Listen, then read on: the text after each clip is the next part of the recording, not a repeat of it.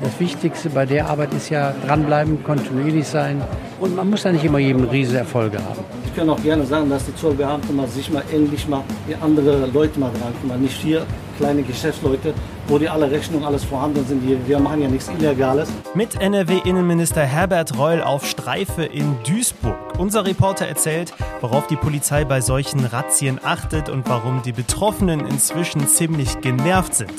Das hört ihr heute hier bei uns. Ich bin Florian Pustlock. Schön, dass ihr dabei seid. Bonn Aufwacher. News aus Bonn und der Region, NRW und dem Rest der Welt. Außerdem sprechen wir über die neuen Pläne von NRW-Ministerpräsident Hendrik Wüst. Der hat nämlich seine erste Regierungserklärung seit der Landtagswahl abgegeben. Wie er sich gerade beim Thema Energiekrise geschlagen hat, das erfahrt ihr später hier im Podcast. Zuerst die Meldungen aus Bonn und der Region. Nach dem Tod eines jungen Mannes auf einer illegalen Techno-Party in Köln prüft die Staatsanwaltschaft, ob ein Fremdverschulden vorliegt.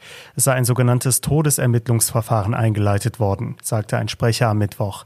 Der 20-Jährige aus Eitorf im Rhein-Sieg-Kreis war am Samstagmorgen bei der Party in einem leerstehenden Gebäude kollabiert und kurz darauf im Krankenhaus gestorben.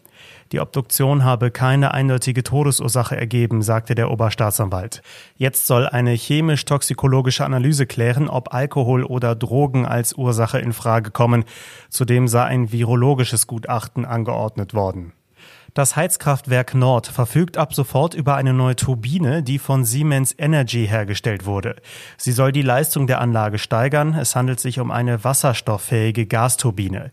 Der Geschäftsführer der Bonner Stadtwerke hat erklärt, die Stadt wolle bis 2035 klimaneutral sein. Mit der neuen Turbine sollen die Kapazitäten für die umweltfreundliche Fernwärmeproduktion in Bonn gesteigert werden. Nach der Flutkatastrophe im Ahrtal stellt das Land Rheinland-Pfalz seinen Katastrophenschutz neu auf. Geplant sind laut Innenministerium eine neue Landesoberbehörde, die Überarbeitung des Brand- und Katastrophenschutzgesetzes, die Übernahme der Rechts- und Fachaufsicht sowie die Stärkung der Kommunen. Die vollständige Umsetzung der Pläne soll mehrere Jahre dauern. Das Referat für Brand- und Katastrophenschutz der Aufsichts- und Dienstleistungsdirektion sowie die Feuerwehr- und Katastrophenschutzakademie sollen in Koblenz zu einer zentralen Einrichtung zusammengeführt werden. Die neue Behörde werde bei Bedarf die Einsatzleitfunktion übernehmen, zum Beispiel bei Unwettern, Waldbränden oder bei Cyberangriffen. Jetzt zu unserem ersten Thema heute im Aufwacher. Es ist das große Thema von NRW-Innenminister Herbert Reul, der Kampf gegen die Clankriminalität.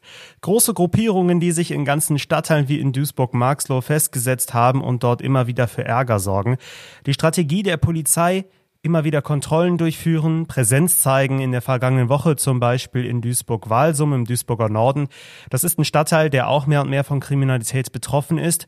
Und diesmal war der Innenminister selbst mit dabei und wir auch von der Rheinischen Post. Lest ihr heute in der Zeitung, seht ihr auf RP Online zum Beispiel auch in Videos oder hört ihr bei uns hier im Podcast. Herbert Reul hat uns erklärt, warum er als Minister immer wieder selbst bei solchen Einsätzen mitfährt. Es geht eigentlich um zweierlei. Erstens, glaube ich, ist es ganz gut, wenn man denen, die die Arbeit machen, immer wieder mal zeigt, das ist gut, das ist vernünftig, das ist richtig. Und ihr müsst doch nicht jeden Abend hier 27 äh, Haftbefehle vollstrecken, weil das Wichtigste bei der Arbeit ist ja dranbleiben, kontinuierlich sein. Äh, und man muss ja nicht immer jedem riese Erfolge haben. Und das Zweite ist natürlich für die Bürgerinnen und Bürger da auch das Signal zu geben, wir haben kapiert, dass es ein Problem gibt und wir kümmern uns. Reul wurde begleitet von RP-Chefreporter Christian Schwertfeger. Christian, wie kann ich mir so einen Einsatz vorstellen? Kommen die da alle in so einem Bus vorgefahren mit Blaulicht, die Tür geht auf und dann wird reihenweise kontrolliert? Ja, so ähnlich. In einem Bus sind jetzt nicht alle zusammengekommen, aber sie sind zusammengekommen. Also in dem Fall diese Razzien, diese Maßnahmen, äh, die finden ja seit Jahren regelmäßig statt. Und äh, wir konnten jetzt hier am Freitag, also ich war schon mal mehreren dabei und an dem Freitag war nochmal das Besondere, äh, dass ich den Innenminister mehr oder weniger hautnah begleiten konnte. Ich bin in seinem Dienstwagen auch mitgefahren. Und in dem Fall ist es so, es gab vorher eine Einsatzbesprechung äh, in der Wache. Dort waren dann alle sogenannten Netzwerkpartner dabei, das heißt neben der Polizei äh, das städtische Ordnungsamt, der Zoll und auch die Finanzbehörden. Und da wurde dann halt im Detail abgestimmt, ähm, welche Objekte wann und wie äh, durchsucht werden. Nachdem die Einsatzbesprechung zu Ende war, ging es dann halt los äh, zum ersten Ort äh, nach Duisburg-Walsum äh, an den, ich sag mal, lokal schon bekannten äh, Kometenplatz. Äh, wie kann ich mir die Rolle denn von Innenminister Herbert Reul vorstellen. Sitzt er dann in seinem Dienstwagen, guckt in Ruhe aus dem Fenster oder mischt er da richtig mit? Der Herr Reul, der ist da, äh, kann man wirklich hemsärmlich, äh, der geht da rein. Also der äh, spricht auch mit den äh, Leuten, er wird angesprochen. Äh, da waren jetzt beispielsweise, äh, sie sagten, die grüßten den Herrn Reul, sagten halt, äh, schön, dass er mal da wäre, ein bisschen suffisant und äh, man würde ihn ja sonst nur aus dem Fernsehen kennen. Der moderiert das halt immer richtig, man muss auch souverän ab und schaut sich dann wirklich alles vor Ort an. Also der spricht dann auch mit den Polizisten, der äh, spricht mit äh, Betroffenen, also ähm, der bleibt nicht im Wagen sitzen. Also der Einsatz geht dann los, die Beamten schwärmen aus und dann wird wirklich alles kontrolliert, nicht bezahlte Strafzettel, auch so kleinere Sachen. Der Kioskbesitzer jetzt hier, der ist kontrolliert worden und da war bei den Zigaretten was nicht in Ordnung. Die Steuerbanderole war beschädigt. Ja, da war natürlich entsprechend angefressen. Ich habe nichts verbergen, ist alles offen, liegt alles hier. Ich kann auch gerne sagen, dass die Zollbeamten mal sich mal endlich mal wie andere Leute mal dran kommen. Nicht hier kleine Geschäftsleute, wo die alle Rechnungen alles vorhanden sind. Wir machen ja nichts Illegales. Und wenn die da sind 300, 400, 300, 400 Stück Tabaks da. Und wenn wir jede Kunden hinterher laufen würden, dann können wir gar nicht unsere Arbeit hier machen oder gar nicht dahin kommen. Ja, nochmal zu dir, Christian.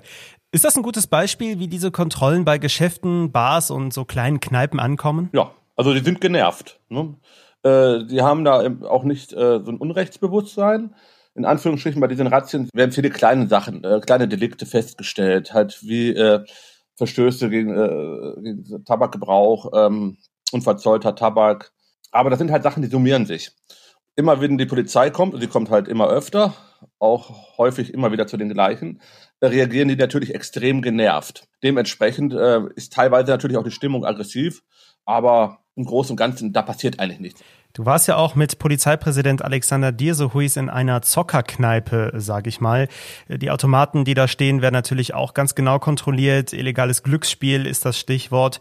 Und der Polizeipräsident erklärt uns mal, wie das dann funktioniert. Die versuchen hier diesen ursprünglich mal rechtlich legalen Trick des sogenannten Spielecafés. Also es gab halt diese Regel, ursprünglich drei, mittlerweile zwei Automaten, man hat das reduziert, durften in der Gastronomie stehen. Und in den Spielhallen sind die Regeln, der Spielerschutz ist immer stärker geworden. Und dann haben, sind diese Spielercafés entstanden, wo man gesagt hat, ah, bestimmte Spielerschutzregeln gelten in Spielhallen, aber nicht in der Gastronomie. Also machen wir einen Gastronomieladen auf, der quasi eine Pseudospielhalle ist. Und halt, hält sich vielleicht sogar an die Regeln der drei bis zwei Spielautomaten. Die hat früher drei, das Gesetz hat sich geändert, jetzt zwei. Und dann muss man eine ich sag mal, den Schein einer Gastronomie aufrechterhalten mit Ausschank. Wie man hier sieht, es wurde ein Tresen eingebaut. Äh, ja, was man dort nun verzehren kann, lassen wir mal dahingestellt sein. Ähm, aber ich sag mal, wenn man dort jetzt wirklich etwas verzehren könnte und es zwei legale Automaten wären mit Zulassung und Anmeldung, dann wäre sowas erlaubt und das gibt es auch ganz viele von. Hier scheint es jetzt so zu sein, dass man es nicht geschafft hat, diesen Schein aufrechtzuerhalten. Aber zumindest ist jetzt gerade ja keine Gastronomietätigkeit zu erkennen. Und zum anderen, wie gesagt, es muss natürlich final ausgewertet werden, aber wenn man sich die Automaten ansieht, wie gesagt, ein legaler Automat muss eine Prüfplakette haben, die ist hier nicht. Also eine Unschuldsvermutung, am Ende muss man die Automaten trotzdem untersuchen und muss da im Finale vielleicht auch ein Gericht drüber entscheiden, aber auf den ersten Blick spricht hier alles für die Illegalität, allein wegen der fehlenden Zulassungsmarke. Und so ein normaler Spielsüchtiger, ich sag mal normaler Spielsüchtiger, äh, ist ja ein normaler Familienvater, sag ich mal, kann der ja sein. Der geht dann, ich sag mal in Anführungsstrichen, in solche Locations rein? Dann genau, trotzdem, der geht in solche Locations rein, weil der Vorteil, in Anführungszeichen, für ihn ist, dass es halt höhere Einzelgewinne gibt. Und wenn sie einmal spielsüchtig sind oder insgesamt den Hang zum Spielen haben, sie glauben ja Glück zu haben. Das ist ja das Verrückte. Also wenn sie das statistisch ausrechnen, fahren sie an einem legalen Automaten auf lange Sicht besser. Ja, gewinnen tun sie trotzdem nie, weil am Ende gewinnt immer die Bank. Ähm, trotzdem halten sich ihre Verluste in Grenzen. Wie gesagt, maximal 60 Euro die Stunde. Aber auch ihre Einzelgewinne sind viel niedriger. Und an so einem illegalen Gerät können Sie tatsächlich auch als Einzelgewinn mal 10.000 Euro rausholen. Und wenn Sie einmal diesem Wahn verfallen sind, heute habe ich Glück, dann spielen Sie an so einem Automaten obwohl sie wissen, dass sie wahrscheinlich ja, viel höhere Verluste haben, weil sie hoffen auf diesen einen großen Einzelgewinn. Ja, es klingt auf jeden Fall sehr spannend, Christian. Also ist diese Taktik dieser Polizeieinsätze und am Ende auch des Innenministers selbst, so viele kleine Nadelstiche zu setzen, die dann unter dem Strich auch was bringen? Die Polizei äh, steht denen wirklich auf den Füßen und die Taktik dahinter ist, ich verfolge diese Razzien seit 2018, bin regelmäßig dabei und das Verhalten der mutmaßlichen Clanmitglieder hat sich deutlich verändert. Kam man vor vier Jahren, vor viereinhalb Jahren noch in solche Teestuben rein, in Trinkhallen oder Shisha-Bars, äh, Spielhallen, dann lag da teilweise wirklich Drogen, lagen da auf dem Tisch, Geldbündel lagen dort auf dem Tisch. Äh, damals protzte man wirklich mit dem, was man hatte. Äh, das sieht man heute nicht mehr. Sie sind wesentlich vorsichtiger. Sie wissen, dass die Polizei kommt oder dass sie jederzeit kommen kann. Und äh, dementsprechend äh, ja, sind sie sehr vorsichtig und haben ihr Verhalten deutlich geändert. Vielen Dank, Christian, für deinen Einblick. Gerne. Jetzt könnt ihr euch hoffentlich etwas mehr darunter vorstellen, wenn ihr das nächste Mal die Meldung hört, Polizeirazzia hier und da in NRW. Dann passiert genau das, was Christian uns gerade erzählt hat und was wir gehört haben. Es gibt auch ein Video zu diesem Polizeieinsatz und noch viele weitere Geschichten findet ihr alles auf RP Online. Wenn euch diese Stories aus NRW interessieren, dann abonniert doch gerne unseren Podcast, den Aufwacher. Da verpasst ihr keine Folge. Das ist natürlich auch kostenlos. Ihr werdet an jede Folge erinnert in eurer Podcast-App und ihr unterstützt uns. Jetzt zu unserem zweiten Thema heute. Was hat NRW-Ministerpräsident Hendrik Wüst eigentlich vor? Was sind seine Ziele? Und ist er jetzt als Sieger der Landtagswahl selbstbewusster als vorher?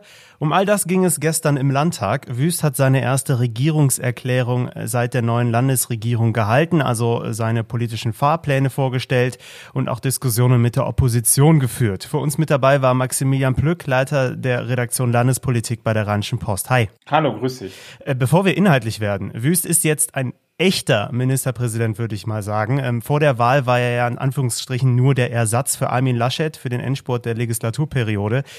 Hat das jetzt etwas an seinem Auftreten geändert? Also ich glaube, erstmal würde er das mit Abscheu und Empörung von sich Er sagt, er war schon immer sozusagen seit, seit ihn der Landtag gewählt hat, auch schon unter Schwarz-Gelb Ministerpräsident. Aber du hast recht, also einer echten Wahl äh, der Bürger hat er sich dann ja erst im Mai gestellt und dann auch die Regierungsbildung hinter sich gebracht. Ich würde sagen, von seiner Art und Weise her, wie er das Ganze dort präsentiert hat, war das ein typischer Wüst. Er hat sich sehr stark an sein, an sein Redemanuskript gehalten, ähm, war aber jetzt nicht so roboterhaft, wie man das aus den ersten Tagen kennt. Aber ähm, man hat da einfach ganz klar so seine ja, seine Art und Weise der, des Herangehens hat man da deutlich gespürt. Er war sehr vage in vielen Dingen. Ähm, an anderen Stellen war er sehr, ist er sehr ins Detail gegangen.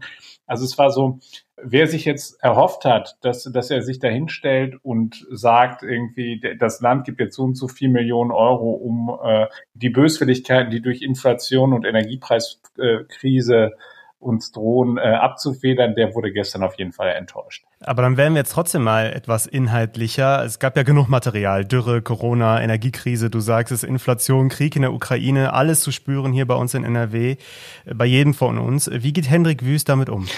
Also es ist tatsächlich das, was die Landesregierung jetzt schon länger macht und was jetzt auch zunehmend auf Unmut äh, von Seiten der Opposition stößt. Ähm, sie sagen in erster Linie, dass sie nicht zuständig sind. Hm. Das ist tatsächlich auch so. Also bei Energiepolitik äh, ganz klassisches bundespolitisches Thema, Steuerpolitik, Sozialpolitik, all das sind Dinge, die der Bund klären muss.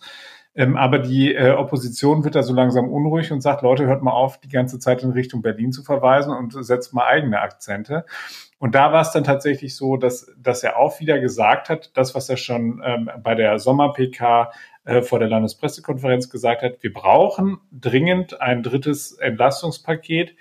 In Klammern, natürlich arbeitet der Bund da schon derzeit dran. Und er hat auch nochmal gesagt, wenn der Bund das macht, dann ist das Land natürlich bereit, dort eben Dinge mitzutragen und mitzufinanzieren. Ist schon auf jeden Fall ein Wort.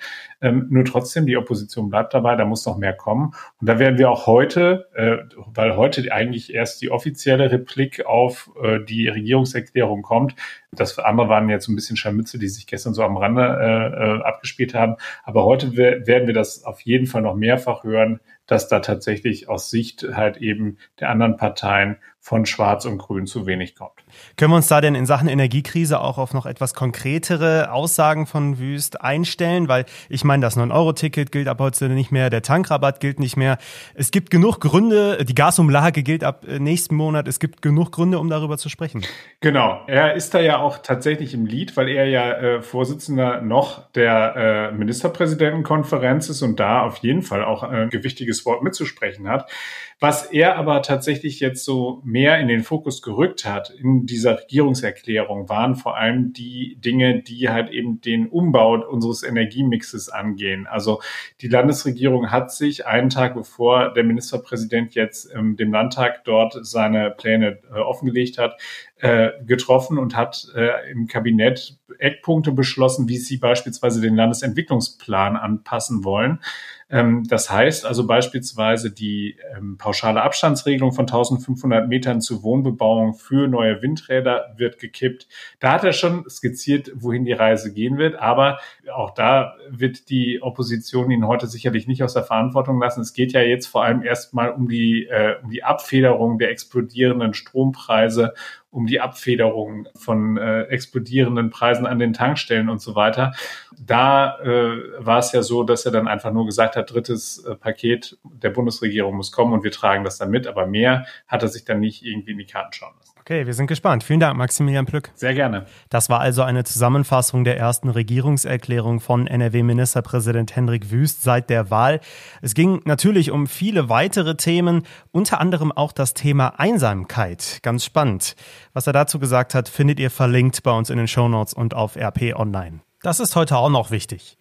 Das 9-Euro-Ticket und der Tankrabatt gelten ab heute nicht mehr. Dafür tritt die Energieeinsparverordnung in Kraft. Das heißt zum Beispiel, ihr werdet in NRW nachts keine beleuchteten Werbeanlagen mehr sehen.